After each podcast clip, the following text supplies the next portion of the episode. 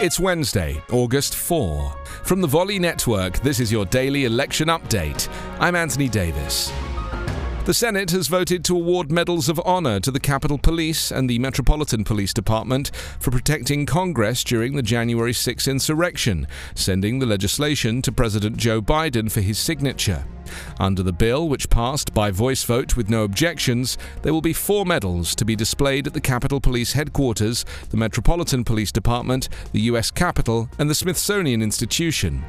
Hundreds of officers from the two police departments responded to the attack, and dozens of them were beaten and injured as the mob of former President Trump supporters pushed past them to break into the building and interrupt the certification of Biden's victory.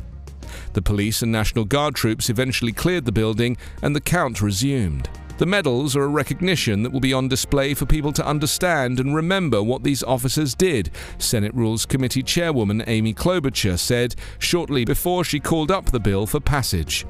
While introducing the legislation, Klobuchar said children of the future will be able to walk by and see the medals in the Smithsonian, and their parents will tell them, This happened, this attack happened.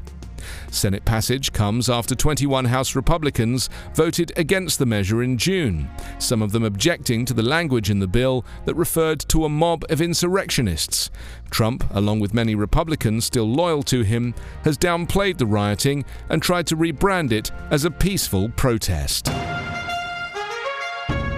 Your daily election update is part of the Volley Network. Find us online at electionupdatepodcast.com.